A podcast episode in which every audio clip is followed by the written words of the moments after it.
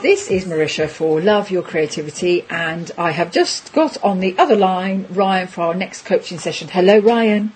Hi Marisha, how are you? I am well, thank you. So, uh, for those of you who've been following, this is the seventh coaching podcast session with Ryan James Locke, author of Being Your Own Publicist and all his great online and uh, ebook coaching sessions. And he's been uh, helping me as a creative really move forward and try and keep my head clear while battling the, the fires of creativity and doubt and general crazy life. Uh, I think that's it, right? No? what else are you doing to help? I like the sound of that very much. Well, we've been looking at prioritising our to-do list. We've been looking at overcoming, you know, limited thinking and procrastination, and we've really been looking at creating and maintaining supportive habits both in uh, life and work. Yes, you have indeed. That's all good. So, at the end of the last session, we were you were uh, we were talking about stop shoulding all over yourself, Yeah. uh, which was great, and also about the fact we need to take responsibility. That if you've created a product, be it an art exhibition, a play, a record, a, a, a, anything, and I guess an ebook, anything. If if you've created something you really feel is very good and no one's buying it, you need to look at why and the, and the marketing back of that Completely, yeah. uh, which and that, that's really made me think. And off the back of that, what I have done this week is I'm in a play at the moment, and uh, so I did get round this week to writing to a load of casting directors, and of course my agent retired earlier in the year. He's come back and he's going to start a new kind of business with someone else is running it, but I haven't made a decision about that yet, and. Um, I'm quite enjoying the fact that being agentless, it means you have to do a bit more work for yourself because you know the phone's not going to ring. There's almost, but I did it on off because you said, well, what, write some real clear goals. People you maybe would ring, in a week or talk to in a week or email. You know those kind of very much clear marketing goals that you know you've done or you don't do. So I've done that on the acting side. Okay. Of course, part of our podcasting is all about my London Town track, so that'll come up later. But that's definitely lagging behind. I've done a few bits, but really, I've got to relook. But before we start, I wanted to talk to you about press. I am because obviously I know you're a publicist, and um, talk to me briefly first about your PR background before we get into the so so people know that actually when you give me advice, you do know what you're talking about. Oh, sure, sure. So when I moved to London, I started a business in PR in my early 20s. I was about 23 when I started my first PR thing. And I then went into consulting in different agencies and with a number of uh, venues. And I worked with some brands and a few celebrities on different accounts at agencies. So I have a very strong background in, you know, PR consultancy in terms of like how to create a strategy to get into the media. But for myself, I'm very, um, uh, I'm very confident in my coaching on, on things like publicity because not only do I coach private clients, but you know I feature in you know a few publications around the world You every month, said- and I also write. Um, Sorry, Ryan, you just cut out. You said you feature, and then I got a cut out. how funny! Um, I feature regularly on different websites, you know, in the US uh, and Europe and Canada. So one of the things I feel confident in when I coach people is that you're hearing it from somebody who not only does it for clients, but also, you know, is walking the talk. Yes, absolutely, exactly. That's what you're bringing. Just as I'm bringing to these co- coaching sessions um, a creative who's actually creating in all kinds of fields and has done made most of the mistakes. So I have a certain amount of uh, hardened battle experience behind me. Not to say the battle doesn't continue to be full on and hard, but of course with you you're bringing not only some great coaching but some back your real, real understanding of publicity and marketing and how to do it. So I'm in this play at the moment. It's fantastic. It's a new piece um, written by a guy called Dan Horrigan, uh, directed by a guy called Tom Latter. I mean, really great. And my it's a forehand of the other three actors, all drama centre trained. And drama centre's really, I think, at the moment probably the well, probably the best training at the moment you can get in London. It certainly seems better than and Tom Hardy and and they're three great actors. Actors really responsive. It's just wonderful to work with them. And of course, we had press night, which went well, and a couple of other uh, little mini nights. But of course, we're in that place where the press reviews are coming, and I can say because I don't read reviews. Okay. The reason being, well, there's a few. I think partly because I've done the whole Edinburgh Fringe many times, and the problem is you get a lot of. I think it's one thing being reviewed by a critic who has some kind of um, training in it, but certainly a lot of student reviewers, which you can often have with some of the online places like Remote Goat now, but also obviously in Edinburgh you have these people coming without any real sense of understanding what it is to do the work and they review Yeah, you it's, um, and, and they're trying to be very funny and they're trying to be and they can be incredibly hurtful and I just have found that my Yeah. work does not is not helped by reading reviews. Now you do need constructive criticism but I've got to the point in my life now where I'm very clear that the only people I really want to hear from are I want to hear from my director and obviously the, the writer. Yeah. Now, because there's also this Buddhist thing called the eight winds. One is woman, I like that bit. A truly wise woman or man is not swayed by the eight winds of um, prosperity. Uh, I'm going to re- misquote this. I'll pop it. Prosperity, decline. Prosperity, affa- uh, censure and praise. Uh, yeah. Poverty and uh, lots of money. And there's two more. I'll remember them. I looked at this. I like it. Yeah, But it's one of my favourites actually. Yeah, it's one of my favourites. I don't know why, I just don't know it. But I always know prosperity, decline, praise, and censure. Because the thing is, I- I'm aware if they say you're brilliant, you think you're brilliant. They say you're terrible, you think you're terrible. But neither really helps with the task at hand, which means you've got to get up on stage and do your job. And we all have to have, as artists, a certain sense of. Yes, you're always learning. Yes, the technique's always moving forward, but you have to have a sense of brightness in your product. There are some technical things you can ask, but I will never forget. I was. Um, I won't mention names now because uh, it's not appropriate. But I, I, for many years, had a very famous and brilliant singing teacher, and about a year ago, she had started tutoring a um, a, a multi-selling, multi-platinum singer. Let's put it that way. And she'd gone to her concert, very big concert on the on the night, and I was there in the morning. But before I do the lesson, I really need to make a call, and I overheard her call this incredibly famous, and everyone would know who she is, and she she's a real amazing singer. She called this um, singer's manager and said, um, "Oh hi," uh, to the manager. I, this is da da da. I've just uh, I just read the Times review, and they were saying, "Oh, she was very pitchy and she's not that great at singing." I'd just like to say, and this woman is incredibly well renowned as a singer and uh, all this stuff, and I just want to tell you that. I was in the, in the room, and of course, her singing was not in any way pitchy or wrong or out of tune. You know what I'm saying? And it was Yeah. really nice, A, to hear this singer teacher with such a reputation. She's probably the best in the world, certainly up there. Um, so if she tells you you're not out of tune, you're not, but you've got the times, the times of viewers saying, oh, well, she's out of tune. So I'm having a quite an interesting time with the reviews because, of course, I understand we need them for promotion. And I've said it's fine, you can have them. And I said, I've said to Dan, uh, the, the, the writer producer, send me the quote, the press quotes, and we're getting good. We're getting really good reviews. You know, people even if people are, I mean, the director said to me, well, even if they're not loving the play, they're really loving the actors because we are the four of us are doing a great job, and that's for each other.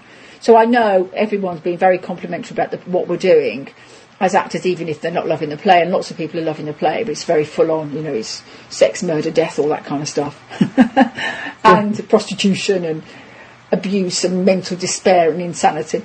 Um, so I know that, but I have, therefore by default I've accidentally read like a couple of quotes from the reviews, which I don't mind as much, if you see what I'm saying, because that's, it's been chosen by the press. But it's very interesting because I hear the other actors going, oh, one review said that Emily was captivating, another review said she was ridiculous. Well, I'm, I, you know this kind of stuff. I just wondered what your take on how, because I know I've got a take that saves my sanity, Yeah. But I just wondered where you were with press reviews and how you would psychologically. Am I being ridiculous? Because actually, the the Buddhist thing is one should not be swayed by praise or censure. Well, I'm not allowing myself to be swayed because I don't I don't choose to look at it. So actually, I'm not even allowing the sway. But I just know. I mean, I remember if you talk to any artist. They will always quote their worst review. I was listening to a podcast the other day, and some guy, he's just like a business writer, on Amazon. It's amazing how those negative things stick in our craw and they, their claws are in there forever, and yet we dismiss the positive ones. It's hilarious, isn't it? Yeah, it's it's it's crazy. So talk to me about that and, and make me. I think I'm right not reading well, I yeah, you know, there's no such thing as right or wrong. Essentially, it comes down to what works for you. And I think what you're describing to me sounds like a very productive course of action. You know, don't forget a review is essentially that person's opinion, mm-hmm. just the same as a book is just the author's opinion.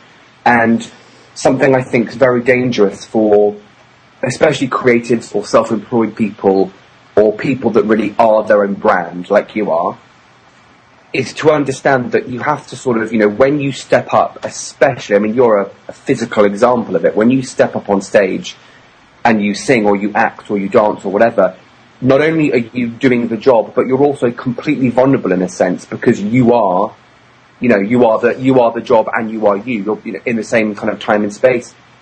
And I think in terms of reviews, a lot of, I know a lot of people who don't read them for the same reasons you suggested. So I think that it's a great idea not to, especially if you think that potentially it could upset you. There's nothing wrong with, you know, I don't see the point in, in, in reading something that doesn't really have an effect either way. For example, you know, if it comes to perhaps, like you said, a student writing, you know, mm. a blog post or a review, personally, I don't think that's relevant to read because like you very, you perfectly, you know, you said it perfectly. They're trying to be funny.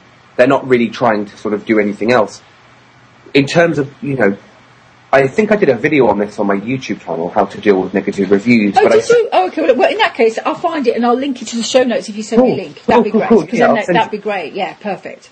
One of the things, from memory, um, there was three strategies that I suggested. One is, and this is only if you read them. So let's. Yeah, yeah, exactly. You know, for a second, suggesting that you do. The first one is, be, you know, objectively objectively speaking, what can I learn from this? Mm-hmm. The second one is, and this is perhaps going to like ruffle some feathers, especially with journalists, but it was, and I believe in this though. It, you know, it, look at the person writing it. Do you, do you really do they embody what you want? For example, there's a film uh, called You Can Heal Your Life, and it's uh, it's a Louise Hay film, and she interviews lots of different authors on their journey, and and one of the ladies says that you don't help, you know, uh, she said, you know, don't listen to people who don't have what you want, meaning if you're trying to become a wealthy business person, don't take advice from people who are broke. If you're wanting to be happy and successful and, and productive and creative, don't listen to people who put you down. And I think that that ties in very nicely with what you're saying about not reading reviews, because ultimately, if it's an agent or a manager or a casting director or somebody like a very close friend, that's a great you know, you know they've got your best interests.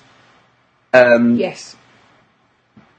But to sort of stay on track and make it more about you, um, the third thing I sort of said in, in the strategy video was, you know, to really understand that to be objective about it. So somebody might, for example, say that they didn't like it or, or, or they didn't think you were this or that. It's just an opinion. You know, um, talk to me about how you when you say you don't read them because you don't want to be swayed, is there perhaps an element of fear of criticism in there, or is it just a case of maintaining focus? I don't really think it helps me.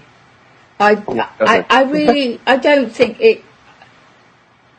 Because at the end of the day, I understand. As I said, I mean, uh, it, um, uh, the late Emily, who's playing opposite me in most of the scenes, um, I gather because one of the other actresses said that you know one re- one reviewer on the same night said she was captivating, and another one reviewer said she was ridiculous.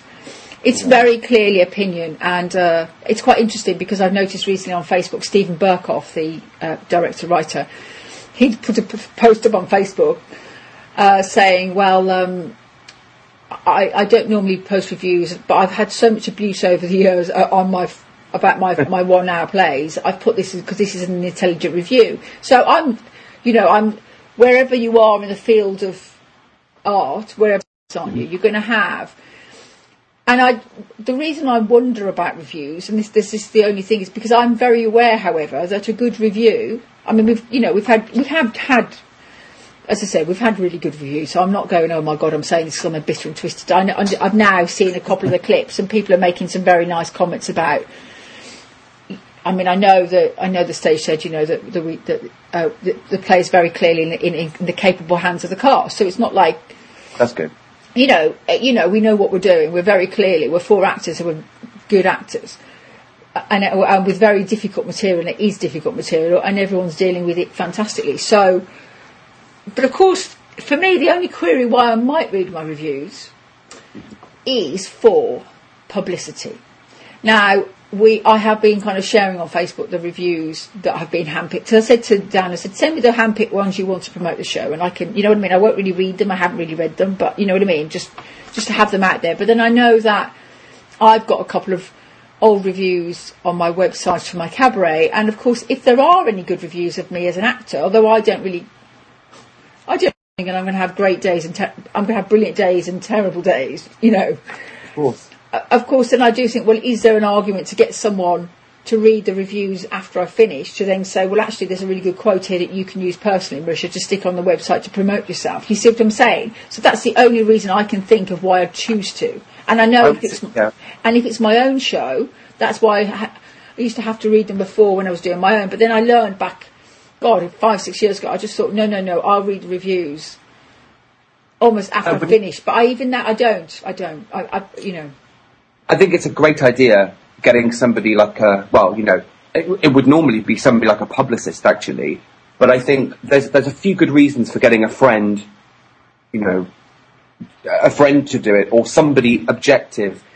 And it's exactly that because they're objective. I know, you know, a lot of people, doesn't matter what industry you're in that I speak to or a coach, everybody has a sense of insecurity around how they're perceived. Everybody does you know, that's just part of our, you know, our sort of like DNA. And I think when you're, you know, it's a very dangerous game to get into. It's like a roller coaster, isn't it? You know, if people say you're brilliant, you feel wonderful. If Yeah, people, you know, or if somebody makes a sarcastic, it's almost like, it's almost a bit like high school, isn't it? You know, if somebody says something nasty about you behind your back, suddenly you're not cool anymore. And I think actually, as you perfectly said about the, you know, the Buddhist sort of text that talks about, you know, wise people aren't swayed. That's not that's not meant in like a dogmatic way. I think that's a great example of psychological well-being and happiness because ultimately, yes, it's lovely if somebody says you're great, but you shouldn't feel validated just because somebody else said you're great, and you shouldn't feel invalidated if somebody says you're not. And also, the truth is, as I, I have a legendary experience of this. Mm-hmm. I say legendary because it's a legendary for me personally. I once heard an amazing piece of music written for a jazz orchestra by Steve Waterman. Beautiful piece of music. And as I sat there in the room listening to this, words, lyrics literally fell out the sky. And I did, and I know Steve Waterman because I've studied with him in the past, and he has since played on my album. He's amazing. He's a jazz trumpeter. It's just incredible uh, and very well educated as a judge. If I um, write some words, which I've never done before or since, but I felt very strongly about this. And he said, no, of course. So I did so. And then about mm, six weeks later, I went on a, the, one of the Wavendon jazz courses, which is the thing that Jacqui Dankworth and, no, well, Jacqui Dankworth used to teach on, but John Dankworth and Cleo Laine set up you know, for jazz, so lots of jazz musicians, all kind of a week or two weeks or three weeks playing, learning harmony, getting up on stage. And Steve Waterman was one of the tutors, and he came up and he said, "Oh, we're going to do that piece of music. Have you got the lyrics?" I went, "No, but I'm sure I can remember them." And interestingly enough, I rewrote them, but they turned. I found the piece of paper when I then got back into London. And I'd written pretty well the same words. But I was having to sing for the first time in my life in front of an orchestra. And I got on stage that night and I'd, I was singing other things. Fine. I did some harmony work, I did a solo, a couple of solo pieces, but then suddenly I had to stand and sing me on my own in front of about 30 musicians. For this Yeah. tune where I also had said I've got some lyrics. So you know what I mean? I've really put myself out there emotionally. And I do know what happened was I started hyperventilating to the point I never forget Jacqui Dankworth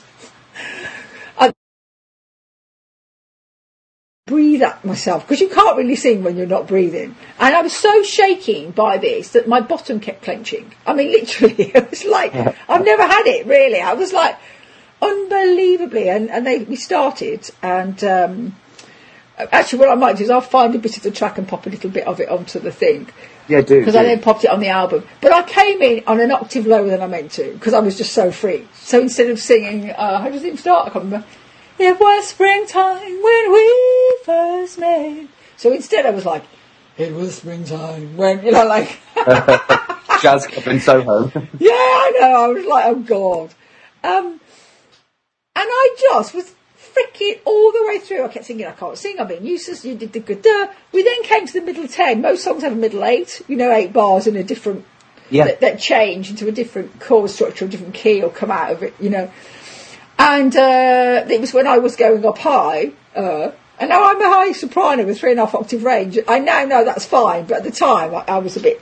Anyway, so I went to go up into the change. I was changing um, chord. It was quite radically out of the uh, out of the structure of where we were at. Now, I just carried on because I am a freaking professional, but my voice broke. I learned, I just forgot the ability to sing in that moment. My voice broke. But I carried on to the end. Now, I was finished this, sweating, thinking this was the worst thing I'd ever done in my entire life.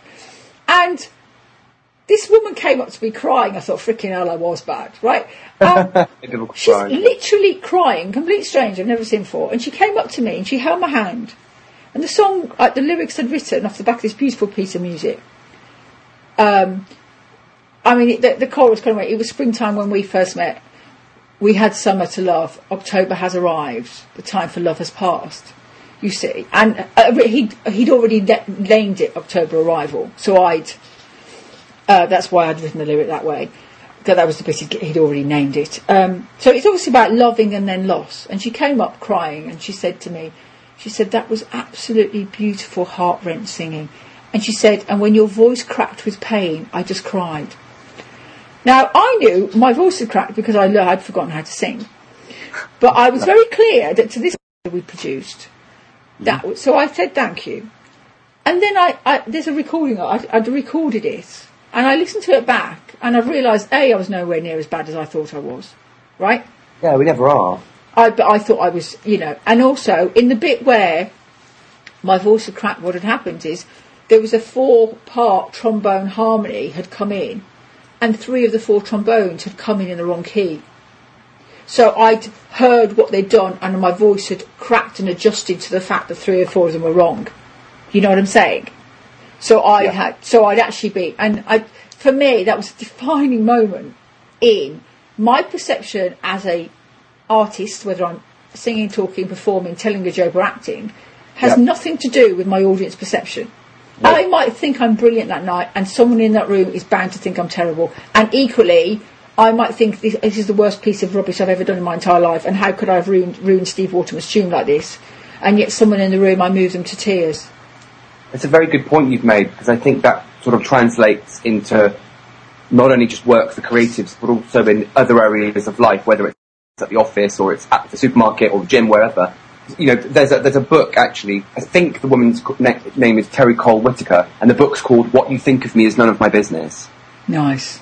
and it's a brilliant book. I've only read about three quarters of it, but one of the sort of a few of the points in the book are exactly that, Marisha. It's basically one of them is what people think of you has nothing to do with you anyway. It's all based on their own programming. For example, uh, not to get sort of too you know into psychology or that stuff or, or- with this, but you know, if, if you have, let's say you have a very negative experience with people with red sports cars, let's say your ex-boyfriend had a sp- red sports car and I think all of my ex-boyfriends have had red sports cars. intuition. but, you know, you might meet somebody, you might sort of cut off by somebody in a, in a, with, with a red sports car in traffic and go absolutely ape poo. Right. And um, that person might have not meant to do it. But what I, what I I guess what I'm trying to say is, it, you know, whether or not pe- whether people think you're brilliant or they think you're awful largely depends on where they're where where they're at when they're watching Yes. it. I do I do articles sometimes that I think are phenomenal and like, nobody will share them or comment or like them.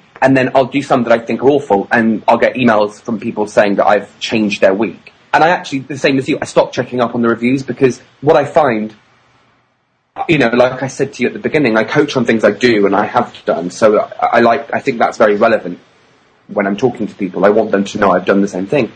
I don't think reviews really ever help you unless, Unless, it's from un- some, unless you, sorry, unless you can use it for a promotion. exactly. Which means that Well, therefore you're yeah. searching for the good reviews. But again, Exactly. it's just someone's opinion. It's just if it's the Times critic, then Yeah. The Times is just a, it's just a, it's just a well-known publication that lots know about and, and has a sense of credibility attached. It doesn't mean that the opinion is any more valid or any less valid than a blogger. But the point here is that I think you excellently made earlier. It doesn't, you know, I like to break things down no matter what the situation to does this actually work for me? by work, I mean, you know, do I get something good out of this? The simple answer is no, because you could be reading reviews and, like you said, if it's great, you feel awesome. If it's terrible, you feel terrible.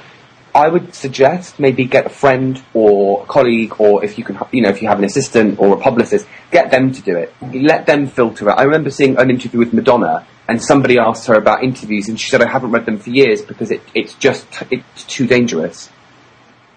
Yeah, it, it, it overinflates you or it underinflates you, and I just don't. Yeah, uh, yeah. I think I do. I mean, it's interesting though because I could see on obviously part of on your website, you know, if people are saying positive things about your acting as you move forward, then I mean, I know I noticed on one of my fellow actresses in this, she's got some really lovely quotes, and you, you know, you like to see that, don't you? And in fact, I've got three on my.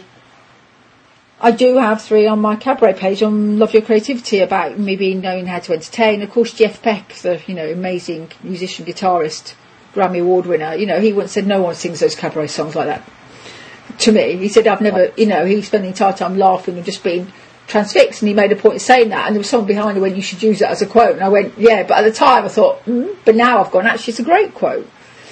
To get that kind of, because I was ended up, you know, jamming with a, a pianist I'd never sat with, laughing his head off and loving it. Because obviously Yeah. I know all, all that cabaret and that French repertoire and all of that.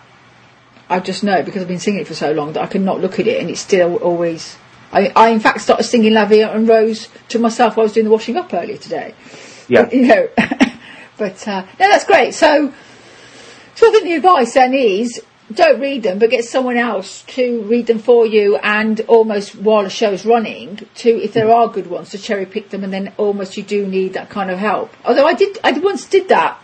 I got my mum to read them, but I think she, I don't know whether if you've got to get someone who will do it and you know, loves you, loves you, but as you say, is objective. I think a bit really. I think it's interesting to sort of listen to. I'm not sure where this fits in, but I just think it's worth mentioning for people listening. Is um, I always think that you know that wonderful expre- expression backseat drivers, people who like they don't drive but they sort of tell you how to.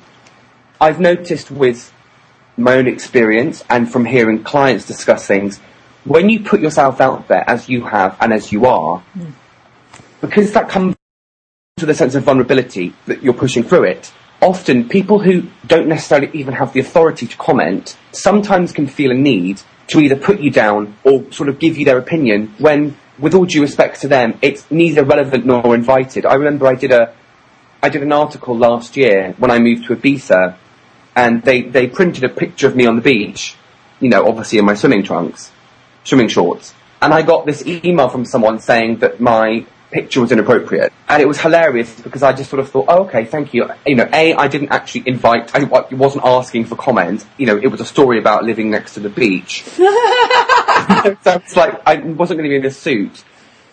But I think I, I've, I've found that a few times, you know, in the last few months, especially with clients like you who have that real sort of inner energy and, and sort of fire, people will always try and chip in. And I think to anyone listening, whether you are a creative or a business owner or, just your personal life, you know, what people say about you essentially is just noise.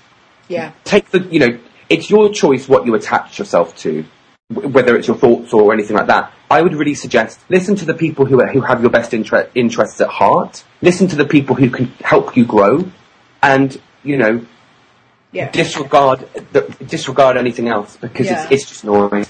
I mean, I know I read uh, Frank, Frank Skinner, the comic. He uh, has written a very funny autobiography um, about doing. Like- yeah, yeah, he's great. Um, and uh, done uh, like a tour. Uh, he was going on tour around England. Of course, one of the big things about when you tour as a comic is you find the name of the local lo- local nightclub or the local bar, or you know. So you tend to read the local press 'cause so you can drop in local references. It's one of those guaranteed things that all comedians do, and I've done it. You do. I went to Montreal and I was going, okay, where do you go for here and here? You you find the local references. Yeah, of course. But he's also a non-review reader because it drives himself mad. So what he does is he gets his tour manager to before he gets the local papers to go through for the thing. He goes through the tour manager goes through and any reviews or references to Frank Skinner, he cuts them out.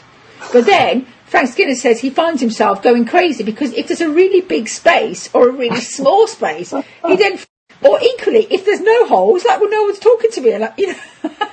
I think that's quite brilliant, though. It's like it's like people who say, you know, I don't want anyone to like judge my work, and then, like you said perfectly just then, exactly. They're like, well, why is no one talking about it? yeah, well, I think that's also something that's quite good is to not take things too seriously. You know, have fun with it. I remember coaching somebody.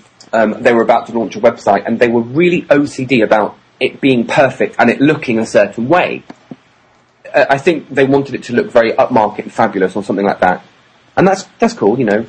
And um, they were they were almost paranoid that it, that it would be perceived otherwise. And I said, you know, we have to have fun with these things. Otherwise, what's the point? If you're going into doing a play, in your example, and you know, you're like stood there exuding this energy of unless everybody loves me, I'm just going to go home and I'm not, gonna-" you know, that kind of thing. There's something very attractive also about people who aren't really swayed. Well, it's back to the. I've actually found the. I found the quote, and I've also found another quote, which I was I was thinking of earlier. The the, the eight winds quote is um, it's Nichiren Daishonin. Uh, sometime, probably about 1283, but I'm, I probably could find, but anyway. Uh, a wise man is grace, honour, praise, censure, suffering and pleasure. They're neither elated by prosperity nor grieved by this decline. The, the heavenly gods will surely protect one who is unbending before the eight winds. Like that. Yeah, and the other one I was thinking of, which is uh, Theodore Roosevelt, who delivered this speech called Citizenship in a Republic at the Sorbonne in Paris, France, on the 23rd of April 1910. But this is the one I used to have up, and is brilliant. I'll quote it now. It is not the critic who counts, nor the man who points out how the strong man stumbles, or where the doer of deeds could have done them better. The credit belongs to the man who is actually in the arena, whose face is marred by dust and sweat and blood, who strives valiantly, who errs, who comes short again and again, because there is no effort without error or shortcoming. The great devotions, who spends himself in a worthy cause, who at the best knows in the end the triumph of high achievement, and who at the worst, if he fails, at least fails while daring greatly, so that his place shall never be with those cold and timid souls who neither know victory or defeat. Basically, the critics. Beautiful. I know, it's genius. I'll, I'll pop that up, but I You love that. Go on. That's lovely. No, I really like what you just said. I, I read a brilliant. I posted it on my Facebook. I'm trying desperately to find it, and it was um, it's so. Here you go, lovely. You're going to love this, and um, it's it's so perfectly in tune, and it's by J.K. Rowling, who obviously we know wrote Harry Potter. Yes. It says it is impossible to live without failing at something, unless you live so cautiously that you might have well not lived at all. In which case, you fail by default. Brilliant. J.K. Isn't Rowling. that just delicious? Yeah, they're all great. Well, I think we know where we're at, so I think it's time to round it. So, on the basis of that, I have a song called London Town, which has. You? Ah, yeah. Which I've, you know, I've done a little bit. I know I got some feedback from my wonderful hairdresser, who had histrionics of what what hair and makeup stylists have been doing my hair onto my hair for the last while. My hair's at least three inches shorter than it used to be. And uh, he very much does all the kind of late night gay clubbing, but uh, he's older now. He's like, you know, we were talking about my ideal customer Yeah. a while ago now, and he really is up there in my ideal customer. He has said to me that he, it's not, the stuff he goes to listen to that is far heavier and darker. And of course, as you know, I've got those two other tunes, which I am absolutely going to pop those out as well. Um, it's amazing how I play though, te- and also I'm not just been doing a play, I've been doing some filming as well. But uh, he has said he feels it's really uh, more pop commercial than the places he goes to. And the really place I need to start are basically Heaven and G-A-Y. I need to go for the far, not, not the underground gay clubs, but very much the sort of, you know, a bit more, I don't know what the word is, but you know what I I mean? know what you're saying. We, I, I know the places that your hairdresser's talking about. Um, Right, so- it's definitely not right for those. That they're much harder. Um, like he said. I mean, what I'd like to know is, you know, are you? How are you finding? I know when we spoke last time about the sort of putting London town perhaps on pause, in, you know, to sort of prioritise things. How are you finding? How are you finding? I know I've got to focus on the show, but real, but really the play's running quite nicely now. And so I can now start going right. It is time to get because there's a in my heart. It's time to start moving on London Town. I know I need to go after GOY in heaven. I've got to find out a more modern list of where else those bars are, and I need to go in and get them. I need to go after the DJs now. That's what I have to do. So I, I, I know I've got to do that. So I've got to find a list and then get start getting on with it basically. And and to go back to, and not worried about if get rejection because at the end of the day I am going to get rejected. But as you and I spoke our very first podcast, and if anyone's listening, you'll find in the show notes not only the very first podcast I did with Ryan about how to be your own publicist, but also you'll find links to this and all the previous six coaching sessions, so you can listen to them all in order or however you wish as well. Um, but I mean, you just talked about go, don't worry about what people say about you who aren't the relevant audience. And equally, I'm now ready to go and go. I know where I need to go. I'm very clear. I probably need to go and see if I can get a copy to Boyz and Magazine and maybe QX as well. You I know some, I know some people at those magazines, so I can always help you out. Um, that'd be lovely. Just But I, yeah, I do think it's I do think it's very important here to, as we sort of said the other day, the other session, you you know, it's okay for things to fluctuate, and for priorities to change. Uh, there's a, a quote. I actually mention it in my coaching program, but I, I love it, and it's a, it's something about uh, palm trees. I think I've said it on here before, and it's one of the reasons palm trees are so strong is because they bend with the wind. So they, you know, they move as things move, and I think it's okay. You know, I, I don't think it would have been right for you to have been promoting London Town whilst you've been doing all this other stuff. It would have just been too overwhelming. Yes, and of course, don't forget, I you know I'm playing a I'm playing a journalist, investigative journalist on stage, trying to ensure a man stays in prison. That's the play. You know what I'm saying? It's a very Yeah. very it's Marisha as the actress, as a very serious actress. I'm a serious. I am a serious actress. Yes, I've done all the years of comedy, but I'm very clear that it seems to be, although I'm, you know, I'm definitely on the drama side, and I'm sure I will continue to do some comic comedy. But I, I know you know what I mean? My storytelling comes through that. So, so that's good. Right, I'm going to wrap up because otherwise this podcast being so long, I'm not going to be able to get it up. I'm going to have to cut stuff. so, um, uh, the one thing is, we if people have got any questions for us, uh, Ryan and I will answer them. So if people want to either email in to uh, Marisha at loveyourcreativity.com, I'll pop the things, or equally they can email Ryan. What's your email address, Ryan? Uh, they can use info at beingyourownpublicist.com. Brilliant. And that'll be forwarded on to me. exactly. Blog etc they can go onto my website and on the right there's a thing called leave voicemail. They, we can actually use the mp3 so they can say who they are and what they do so they get a bit of promotion and if they've got a blog or a product. And then we'll listen and we'll do that ongoingly moving forward if we- we've got questions coming in. Or if you don't if you've got a question you don't want names mentioned we'll do that. So that's great. Thank you very much ryan. That was really uh, i think it was really it's just calm. It's you know sometimes you know uh, well i'm fine with coaching a you you do know what you need to do, but sometimes in having a very focused Yep. conversation, it's about it, it really comes to light. I think something that's one of the reasons I love coaching is because ultimately I believe that everything you need to know and do is already inside of you. And whilst other people can certainly give you good advice, you ultimately always know what's best for you. And I think a really good assignment for you this week, if you don't mind, would be I'd like you to find a way of making this review situation work for you. I'd like you to find a way to whether it's delegating it to somebody else, whether it's agreeing to just not read them, whether it's learning to become more objective, try and make this situation with the reviews really work for you because I think that there's perhaps some energy tied up in this that would be much better used elsewhere. Nice. Okay. Well, I'll have a proper think about that. And I already think I know. I think I need what I need. I mean, as I I've been very clear to everybody. Uh, you know, in the production, I don't want to hear. But the people still like to comment about their own reviews. It's quite, it's quite interesting. I don't want to hear a review, but everyone's like, oh, so and so said so and so about so and so, and I know that the um, the producers come up and issued and popped a review of everyone else, but then you go, why am I? But I know he hasn't put a review of me because I don't want to see it. But equally, maybe you go, oh, maybe there wasn't one. you can go into all kinds of crazy. Let's let's not. Thank you, Ryan. This is really great. Look forward to the next one. You're very welcome. Have a great day. Thank you. Bye bye.